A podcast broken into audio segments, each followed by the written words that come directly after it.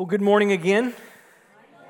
It is great to be together this morning. Uh, if you have your Bibles, go ahead and turn with me to Ephesians chapter 4. Ephesians chapter 4.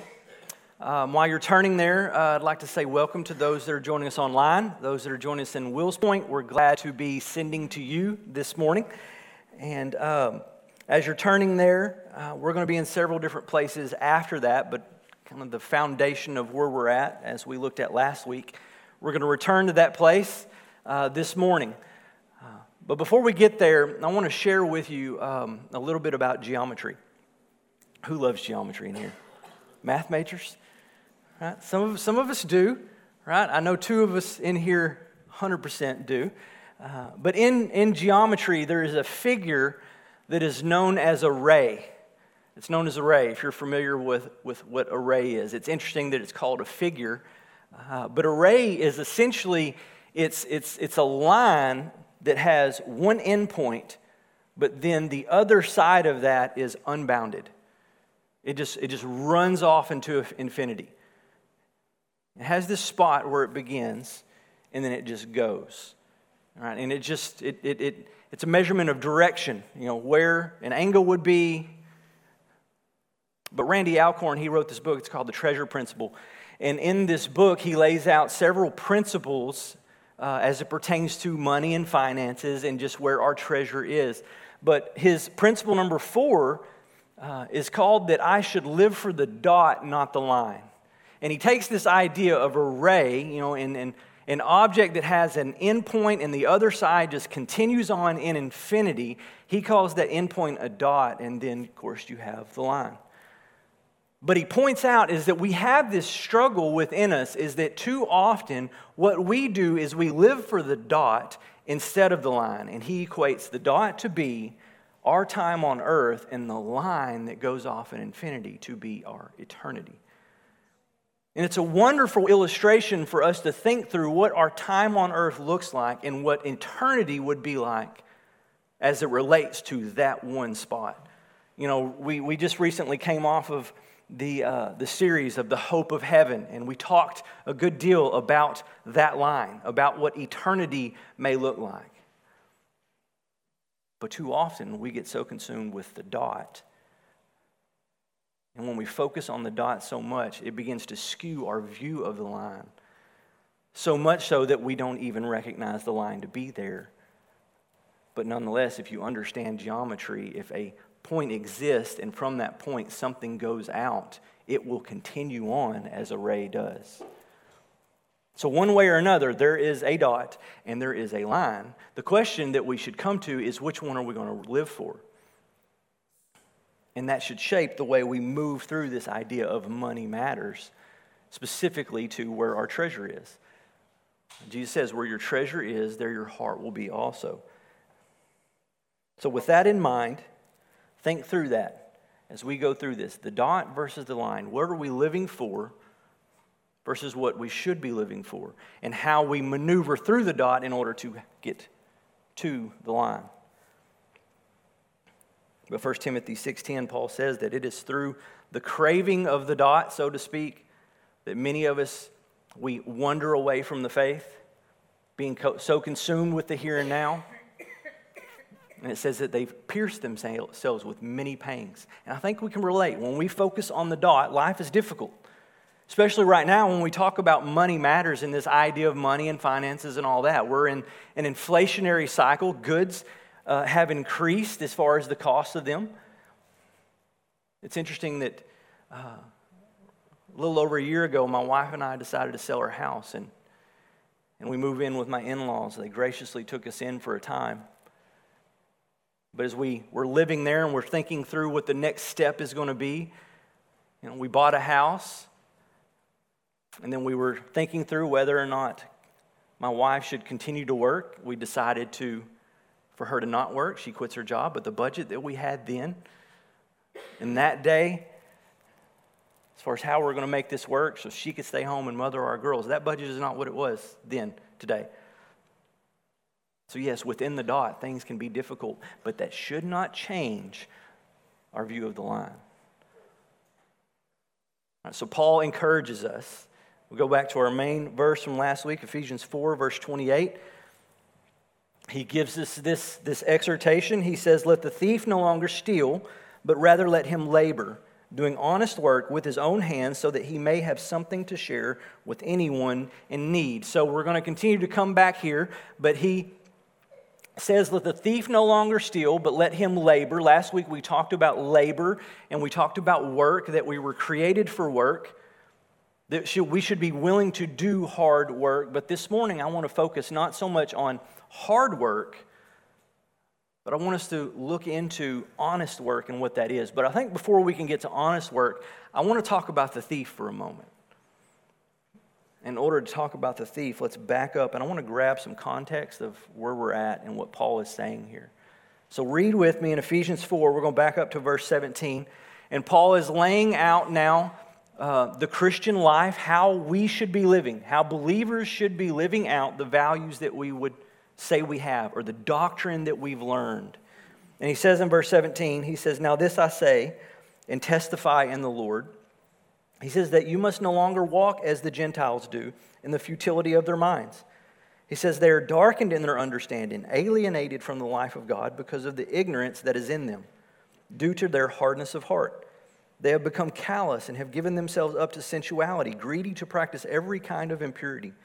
That is not the way you learned Christ, assuming that you have heard about him and were taught in him, as the truth is in Jesus, but to put off your old self, which belongs to your former manner of life. Notice the tense put off your old self according to the former manner of life and is corrupt through deceitful desires, and to be renewed then in the spirit of your minds, and to put on the new self, created after the likeness of God in true righteousness and holiness. So he's, he's saying, hey, we should not walk as the Gentiles did. There is a lifestyle in which we all existed in and he said, You should put that off and you should put on the new self. And this new self, note this, is created after the likeness of God in true righteousness and holiness. Then he says, Therefore, because of this new life, therefore, having put away falsehood, he says, Let each one of you, and then he lays out a series of exhortations. In light of that change, if we put off the old and we put on the new, what he is saying here is we put away that falsehood, and then each one of us should begin to live according to that truth. And in the middle of that list of exhortations, we have verse 28, where he says, Let the thief no longer steal, but let him do honest work with his own hands.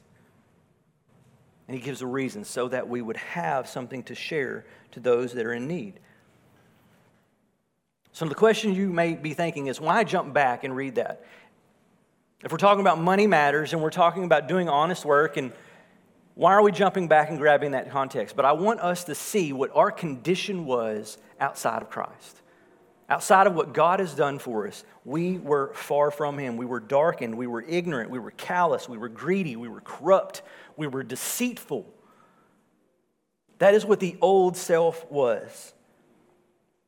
But then when we read this, the exhortation to a thief, we may be tempted to say, well, I'm not a thief, so this part doesn't apply to me.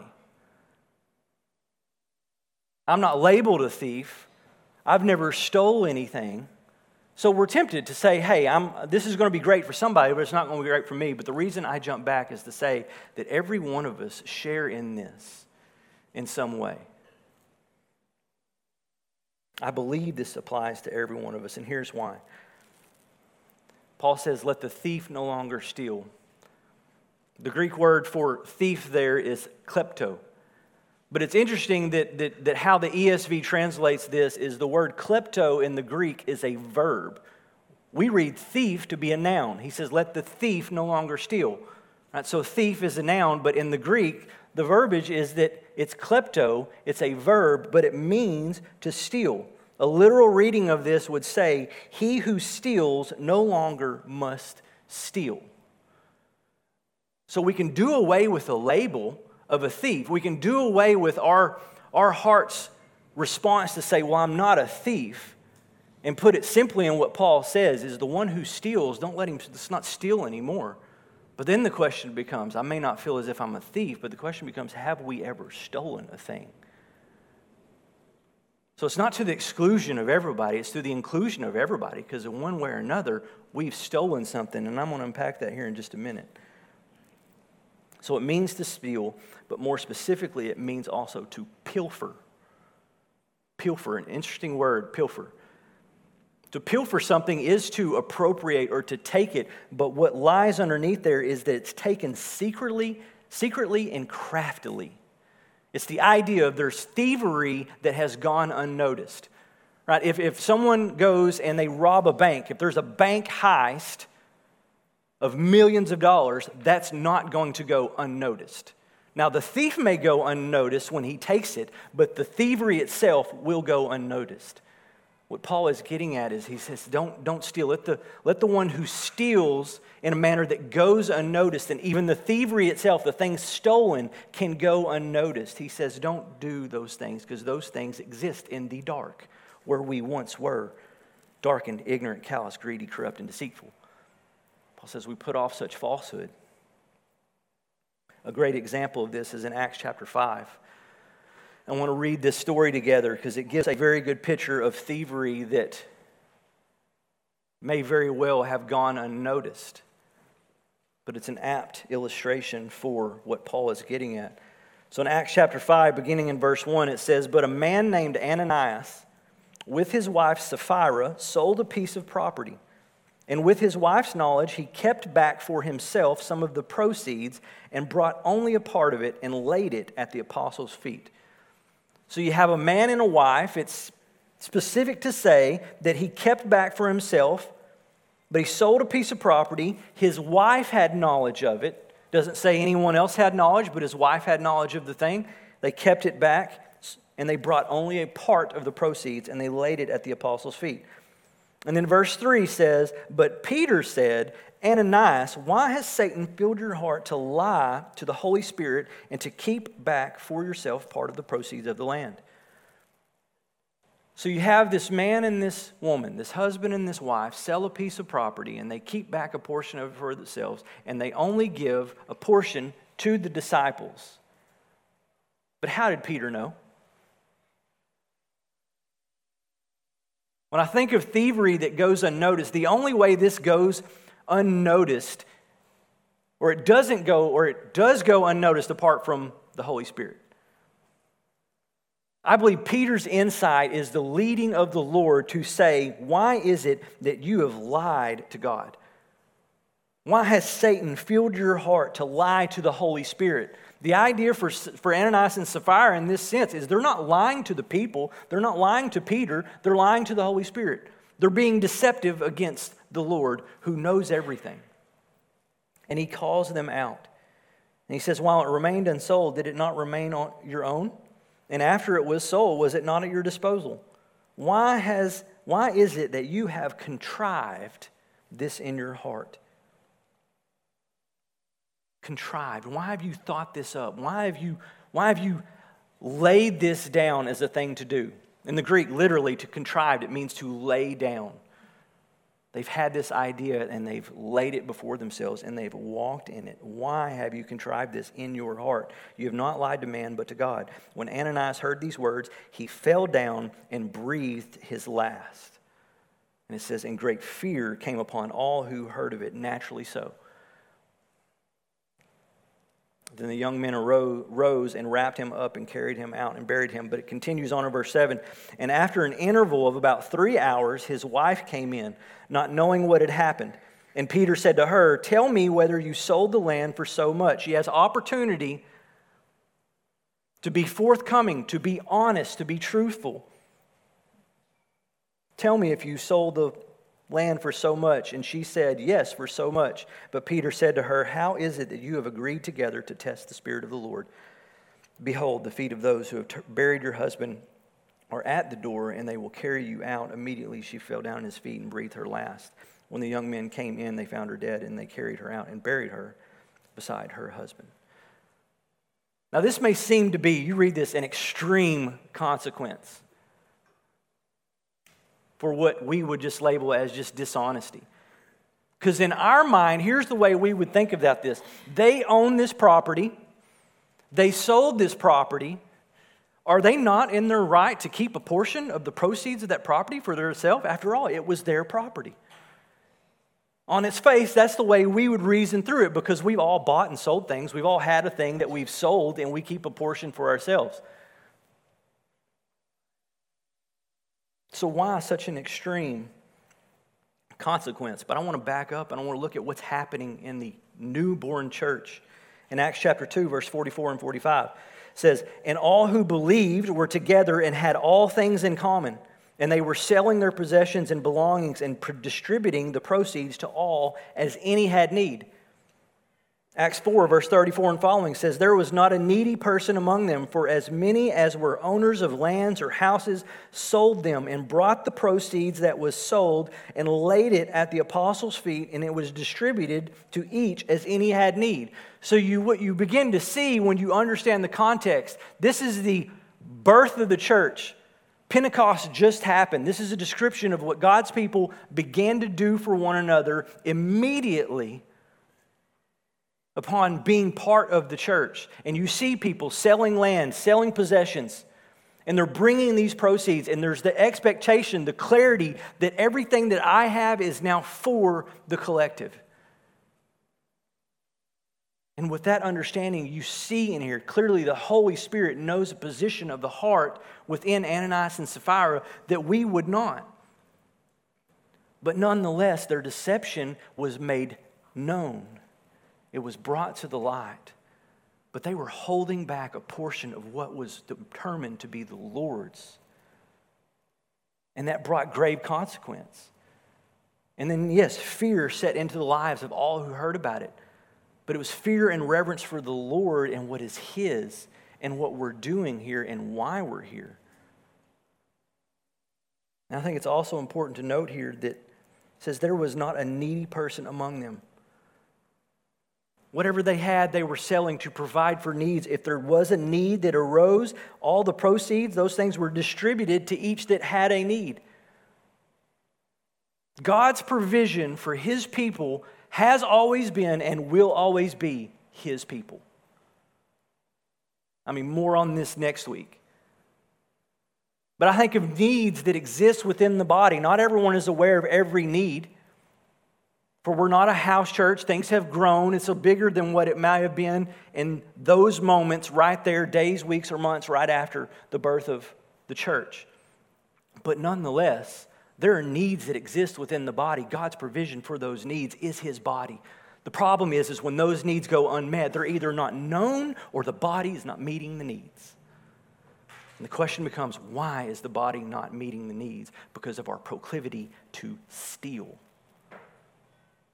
instead of do honest work with our hands so that we would have something to share our proclivity to sell something but keep a portion. Now, I'm not saying, do not get me wrong, I'm not saying that we're sinful in the percentage with which we tithe or we give to the church.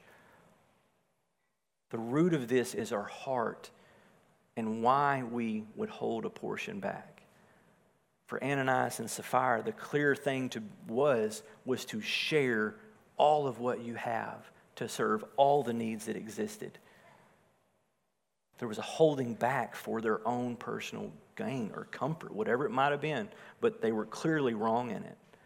And that provides for us that picture of stealing, of thievery that would go unnoticed, things that we do subtly and in order to deceive someone else. But verse 36, I want to go back to this of Acts chapter 4. It says, Thus Joseph, who was called by the apostles Barnabas, which means son of encouragement, he also sold a field that belonged to him and brought the money and laid it at the apostles' feet. So you have a general example of what the people did, and you have a specific example of what Barnabas did, and all of that was laid at the apostles' feet to be distributed. And then you have the same language with Ananias and Sapphira. They lay it at the apostles' feet with a portion held back. So the consequence was severe because it was out of place. It was out of place for the believer. So, this thievery, it comes ultimately from the enemy. After all, Peter did say, How is, Why has Satan contrived this in your heart? Right? So, the enemy, he does come as a murderer, he comes as a liar, he's the father of lies. But in John 10 10, Jesus says that the thief comes also to steal, kill, and destroy. So the enemy is a thief. He turned Judas into a thief. If you go back to the garden, he made Eve to be a thief and then he deceived her and she took what was forbidden. And then likewise, she made Adam a thief and that he took what was forbidden. So you see this idea of thievery and taking and stealing exists from the very beginning. So when we look at this passage in chapter in Ephesians 4 that says, Let the thief no longer steal, may we settle our hearts to be included in that. Not to set back and think this is for someone else. Paul says that let each one of you do these things. All of us, one way or another, steal from one another. And here are some ways. We steal money, yes. We steal possessions, those are the clear things. What are some other things that we steal? We steal time. We steal purity. If anyone is in here and you've had sex outside the marriage bed, you have stolen the purity of the one that you laid with. That's thievery. We've stolen peace from one another. Teenagers, the level to which you communicate with your parents, you will rob them of peace. But see, we, we, we relegate thievery and stealing to money and possessions. But there are things that exist on this side of heaven that far value, outvalue, and outweigh money, such as peace, such as security, contentment. When we give poor counsel to someone, hey, I'm thinking of buying this house or I'm thinking of buying this car, now's probably not the best time to do that. This is what your budget looks like. Here's what the interest rate's to be. That would be good counsel. Think through those things. But poor counsel would be yeah, if you want the car, buy the car. You deserve a new car. Look at that jalopy over there that you drive. But what you've done is you've robbed them of their contentment. For someone to be okay, I think of Brandon last week in the second service when he describes his vehicle situation. I would never come before my brother and rob him of the contentment with which, in the vehicle that he drives, to say, hey, you deserve something better. That is thievery. Because where, where, where is the problem with all these things? Time and money and possessions, that's materialism, yes, but the root is not the object, the root is here. This is the thing that we affect more than anything else in ourselves, and we can affect that in others, in the way we steal from one another. Yet there is hope in this thievery. The first Adam was a thief, yes, and he was cast out of paradise. But the last Adam, Jesus Christ, he turned to a thief on the cross and he said, Today you will be with me in paradise. There is redemption available, and when it is received, it brings with it a call to something better. So Paul does say, Let the thief no longer steal, but rather let him labor, now doing honest work with his own hands. So, now what is honest work? This is the other side of this message that, that is a joy to begin to work through for us. Honest work. In the Greek, it's agathos. Agathos, when it's applied to persons, what it means, it signifies the excellence of the person in their existing position. It's not a generalization that, that we shouldn't be stealing and we should be doing honest work generally. The idea is specifically in your existing position, we should be pursuing excellence. As an adjective, adjective, it means excellent, fine, or good. That which is upright, that which is acceptable to God. I think of last week in Matthew 25 when you have the parable of the talents, as we looked at. You have the servants that had the five talents and the two tablet talents, and they doubled that. They went to work to produce more of what they were good, given. They were good stewards of that. But what was it that they heard from the master in verse 21? He says, Well done, good agathos. and faithful servant. You have been faithful over little, I will set you over much. Enter into the joy of your master. You see the response of the master whenever we're doing good work. But the thing about that is, in that story, is that the acceptable or the acceptance of what they did was not because of how good they were. The acceptance of it and the, making it acceptable to God is where the goodness comes from to begin with. The servants weren't good in themselves, the servants were good as a result of their good master. They did good work because of his goodness. It was the wicked servant who didn't understand the heart of his master. He believed him to be a thing that he wasn't, and he acted accordingly, and he buried his treasure instead of doing honest work. He robbed the master of what could have been produced, but we don't view it through that lens. He gave him back equal measure. That's not stealing. But when you hold it against what the faithful do, he didn't produce anything with it.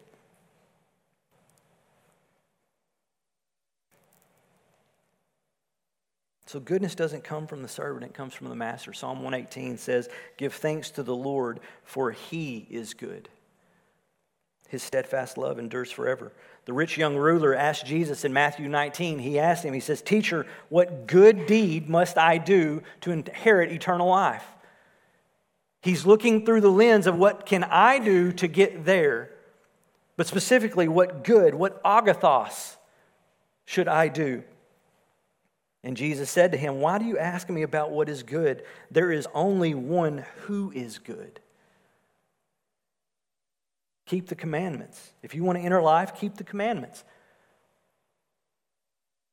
Jesus, I mean, Jesus, he takes the emphasis from the things that we think we should do that are good, and he puts the emphasis on the one that goodness comes from. There's only one who is good, and that is God. He doesn't even, even address the goodness of the commandment either. So his emphasis is not on what is good, but who is good, and then conversely, who is not good. Paul gives us a great example of this in Romans 7. Paul says in Romans 7 18 and following, he says, For I know that nothing good dwells in me. That is in my flesh, for I have the desire to do what is right, but not the ability to carry it out. For I do not do, for I do not do the good I want, but the evil I do not want is what I keep on doing. Verse 24, he says, Wretched man that I am, who will deliver me from this body of death? Thanks be to God through Jesus Christ our Lord. Goodness, this, we're not the source of it. The master is the source of it. So we look to the master to bring about what is good. Who will deliver me from this body of death? Who will deliver me from this broken ungoodness? The good Father. Our good God will do that deliverance of us. So, yes, we were thieves, but now we are created after the likeness of God in true righteousness and holiness, and as a result of our connection to Him. So, now this is the lens through which we should view our work. We perform good or honest work because He is good and He provides the impetus to do good work, not bad work, to do honest work, not steal to put off falsehood and put on the new is a result of our connection with our Master. Now, if you didn't know it also, we still, in our not goodness, we can make honest work bad. We can have a, a good job, we can have a good career, we can do well in school in different ways, we can be retired and do work with our hands but we can still make honest work bad. How is it we do that? One way is laziness. My, my bent sometimes can be towards laziness. I can come to work even now and I can be lazy in my work. I can get on a computer and I can go to research this and squirrel off over here I can sit and I can, I can eat lunch and go longer and be lazy in my work because I don't want to do work with my mind. But when I'm lazy in my work, I'm stealing time away from specifically you. And that I work as a service to you. So I can rob you of time in my laziness. Procrastination is another way that we can make good work bad. Is we can put off a thing that needs to be done to the last minute. Now, I've said before also, my struggle with procrastination is I would say I do my best work at the last minute. Whoever said that? For real? Nobody in the room? Thank you. Two people, three people. There's four. Hands are going up now. But we have that idea, yeah, is we put off, and again, we rob time. And we cram it all in. I do my best work when I'm under, when I'm under the knife. How foolish is that? And I'm speaking to myself, not you guys that raise your hand, but kind of you guys that raise your hand. But I'm with you. But these are ways that we can take and we can make good work and turn it bad. Corner cutting. At the end of the day, when you're so tired, you're tired, I'm ready to go, you're waiting to punch out. That's when we corner cut. I'm not going to do this portion. I'm not going to wrap this up as well as what I know I should because I'm tired and I just, I'm out. For the plumbers in the room, that's the difference between a leaky faucet and, and, and one that's secure. Is at the end of the day, am I going to put enough glue around this? There's a practical example. But that is a simple, easy way that you and I can make honest, good work bad. taking someone else's work as our own. I mean, there's a clear example of thievery. But here's an interesting example in the day we live in. It is a weird time that we live in right now. But I think it, it warrants a statement on it. But AI, students, a very quick, tangible way that you can make honest work bad is you can have a computer do it for you rather than doing honest work with your own hands. And we can say, hey, it's a tool all day long. But if it's producing for us something that we didn't have to do, it's dishonest, it's falsehood. Now, I'm not going to say that it doesn't have its place, but be mindful of how you're using such a new tool in a new age in which we live in. But these are ways in which good work can be turned bad. So, why our proclivity to dishonest or bad work? The dot. We're prone to do these things because we find ourselves living for the dot, not the line. So, the way we change that from dishonest work to honest work is we start living for the line. We put God in view, we put His character in view. We put his good character in view. We put eternity in view. We cast our mind there.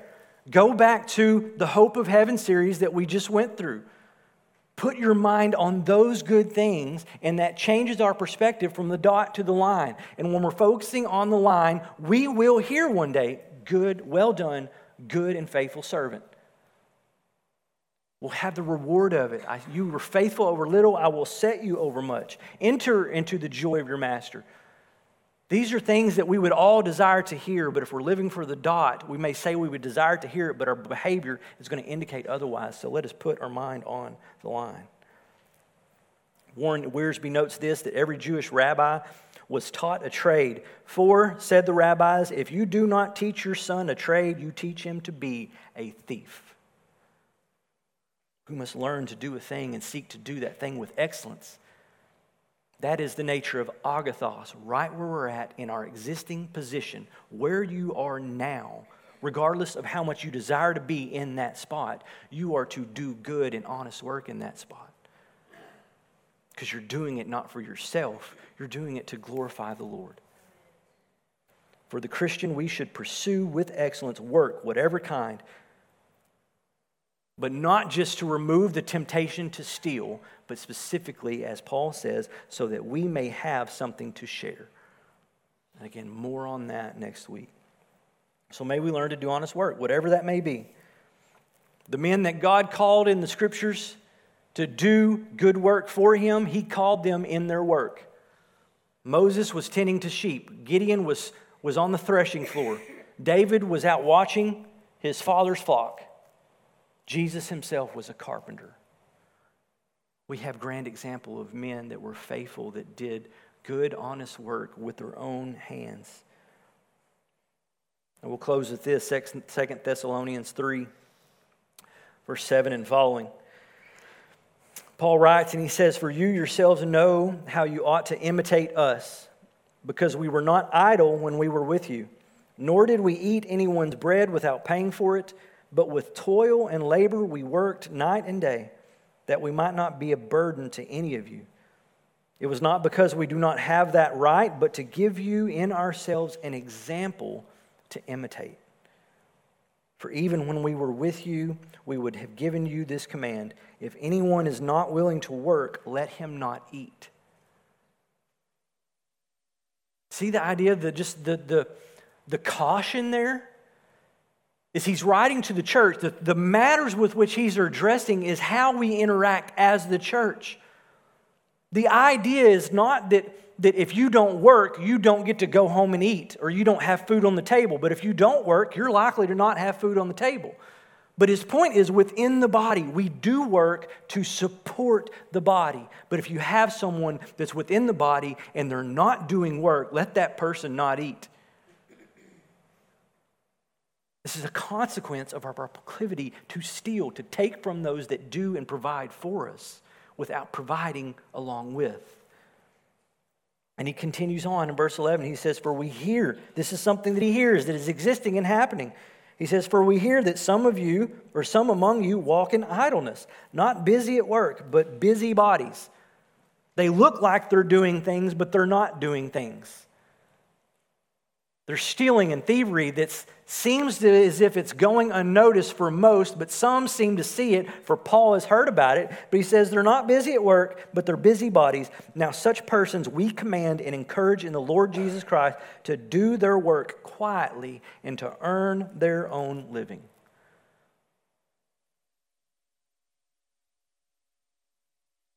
The church is here to support each other. We are, Galatians 6 2, we're to bear one another's burdens. But verse 5 of that same passage of Scripture says, But each has his own load to carry.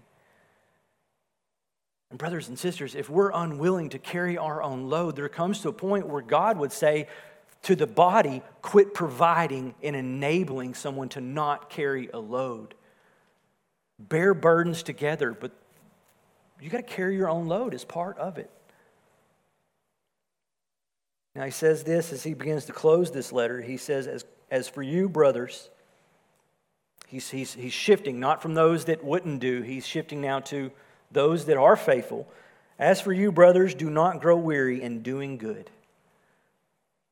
If anyone does not obey what we say in this letter, take note of that person and have nothing to do with him, that he may be ashamed.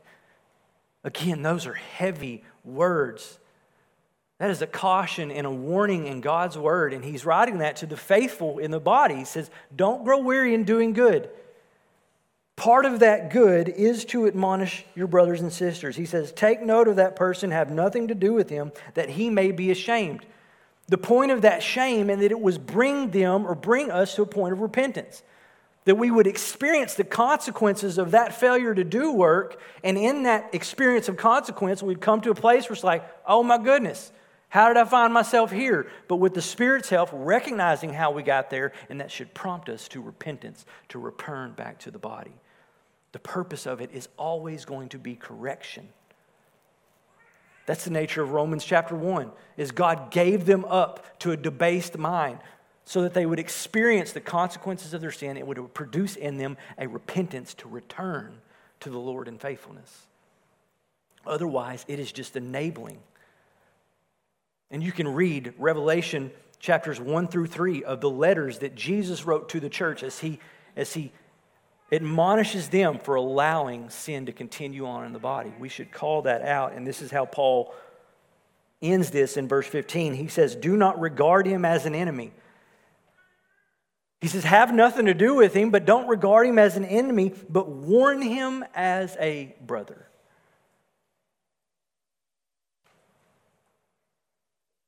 Brothers and sisters, this morning we are so warned in the Word to not be idle, to not be, to not be stealing from one another, quietly or out loud for sure, but for sure quietly. And the nature of that deception, to put off that and to do honest work with our own hands so that we may have something to share with those that are in need. And that's an encouraging thing, but it can be a challenging thing. And this is not to say that there aren't handicaps, there aren't, he's, there aren't those that exist in the body that physically are unable to do certain work with their hands. Those things exist, but again, that's the purpose and provision of God as his people to serve those that can't. But if you can, God's word would say you should. And when we do that, we find ourselves walking with the Lord in unity according to his will, looking to the day that we would hear those words Well done, good, agathos, faithful servant. Right where you were at, you did excellence with what I gave you. If our heart doesn't desire such a comment from our Creator, we're going to struggle to not steal in a myriad of different ways. But that's the difference between living for the dot and the line. It's my desire to live for the line. But when I don't, I would hope that I have brothers and sisters in my life, and I know that I have brothers and sisters in my life that will see it and they will warn me as a brother. And that is, again, God's provision for his people will always be his people. Amen. Let me pray for us. Lord, I thank you for well, your people. you give us your spirit you give us your word, you give us your people. Lord, yes, there are some times where I can, even from your people, I can feel an immense sense of discouragement. But at the same time, Lord, any moment of discouragement is far outweighed by the encouragement of your people. That is medicine for my heart and my mind to know that I'm not in this thing alone in a, in a time, in an age that is becoming immensely difficult to be Christian and to stand on truth. I'm thankful for brothers and sisters in Christ that would hold me accountable to that truth. But I pray for us that we have a, a better picture now of, of areas of our life where we're, we're, we're thieves. So we steal time or peace or contentment from others rather than letting our words be seasoned with salt that they may they give grace to anyone that hears. Or teach us, Lord, to grow in faithfulness towards you as a result of your goodness in our lives that you've placed and produced within us by the work of your Son,